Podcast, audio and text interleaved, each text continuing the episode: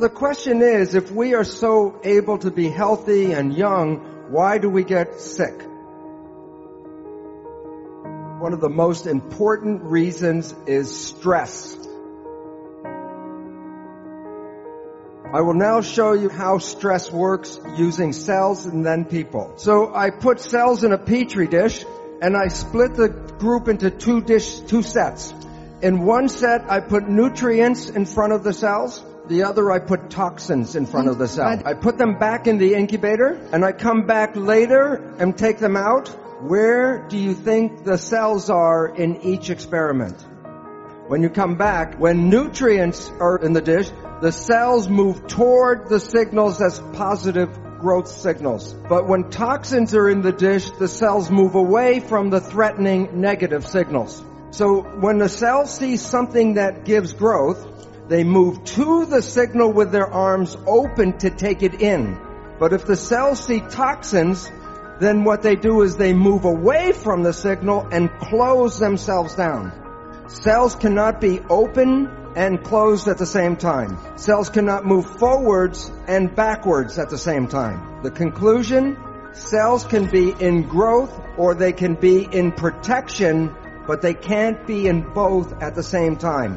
So in summary, cells move to positive signals when they're in growth. They're attracted to positive signals. And cells will move away from negative signals uh, they'll be repulsed, but they're in protection. But there are signals that are neither positive or negative. I call them elevator music.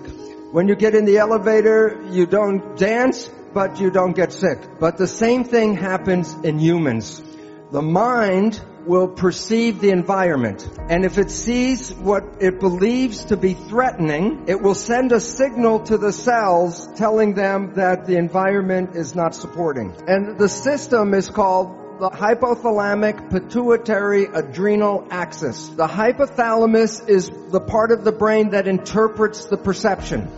When the hypothalamus sees stress, it wants to tell the whole body something is going on. So it sends a signal to the pituitary gland, which is called the master gland. And that gland sends signals to 50 trillion cells.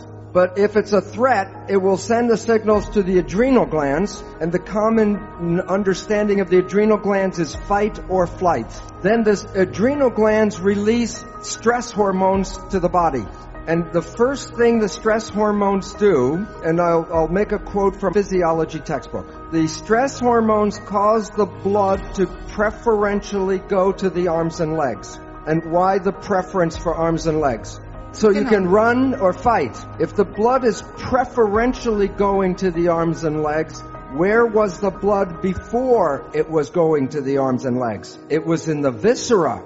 And what's the function of the viscera? Growth, health, maintenance. Okay? So then logic.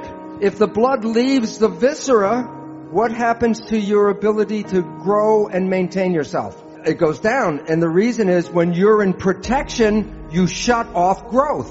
So like the single cell, the whole body is in growth or protection, but not both at the same time. Now, some people think of growth from a, from a baby to an adult, but Everybody needs to grow every day. Even if you're a hundred years old, you need to grow every day. And the reason is, is that your cells are dying every day. Billions and billions of cells, like the, the lining of the gut, has to be replaced every three days. That's why chemotherapy is very toxic because chemotherapy kills dividing cells, whether they're cancer cells or normal cells. That's why people that are on chemotherapy have trouble with digestion and they're also their hair falls out and doesn't come back and the skin doesn't grow well. So if your days are filled with stress, then you are putting lots of hormones in your body to direct you for fight or flight. And that is why you start to get sick when you're under stress because you are not replacing the cells at the normal rate. Okay, now there's another important effect about stress. When the hormones go from the hypothalamus to the pituitary and then to the adrenal gland, it releases the stress hormones. As I said, the stress hormones cause the blood to go from the gut to the periphery because the hormones squeeze the blood vessels in the gut closed. And the function of the stress hormones is to take the energy of the body and get it all to run and fight. So the stress hormones will shut off the functions of things that will not be needed in fight or flight. One of the most uh, uh, important uses of energy in the body is the immune system. And now think of this, the logic.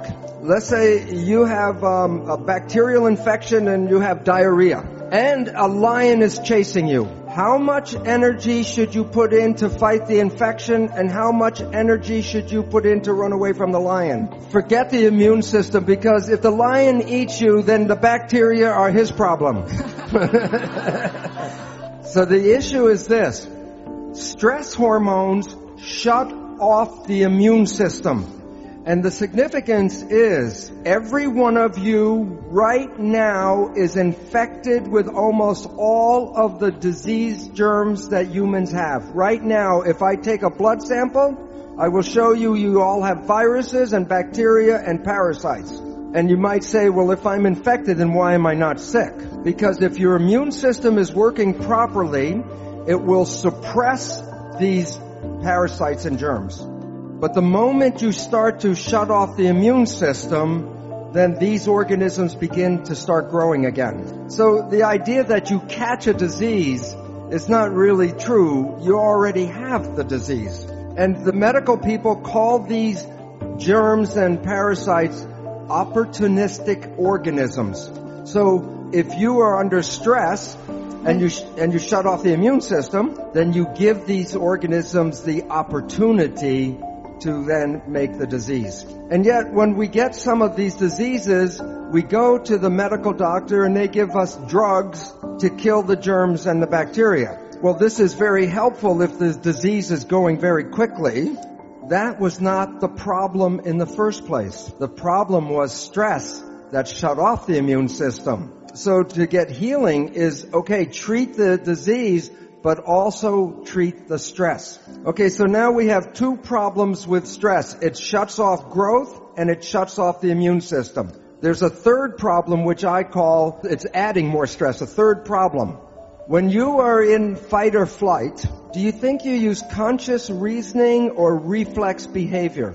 You use reflex behavior. So very important, listen, the stress hormones, I said before, squeeze the blood vessels in the gut causing the blood to go to the periphery. But when the stress hormones come into the body, they also go to the brain and they squeeze the blood vessels in the front of the brain where consciousness is to push more blood to the back for reflex behavior. That means when you're under stress, you are less intelligent. And for my example, I give you the people of the United States. And the reason is the government knows this. And ever since 911, they keep in the media, the newspaper, the television, more stress, more stress, and the result is very important. And the importance is this. Since 911, every year, the pharmaceutical companies have made 20% more profit every year. In five years, 100% more profit in selling drugs. So it's important to realize that stress affects you in many different levels, but all of them result in shutting down your life. Now, the issue is, when we are in this direction in protection, we shut off growth and that's when illness starts. So when we're on this side of the scale, protection leads to disease and growth leads to wellness. And I said, well, what causes this disease? And the answer is stress.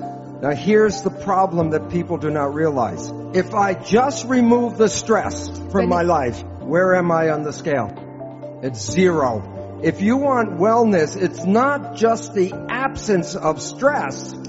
You need the joy and the love to go to growth. So if you're in the middle place, you're not in real growth and real health. So stress alone is not the problem. It is what we need is more love and life and happiness.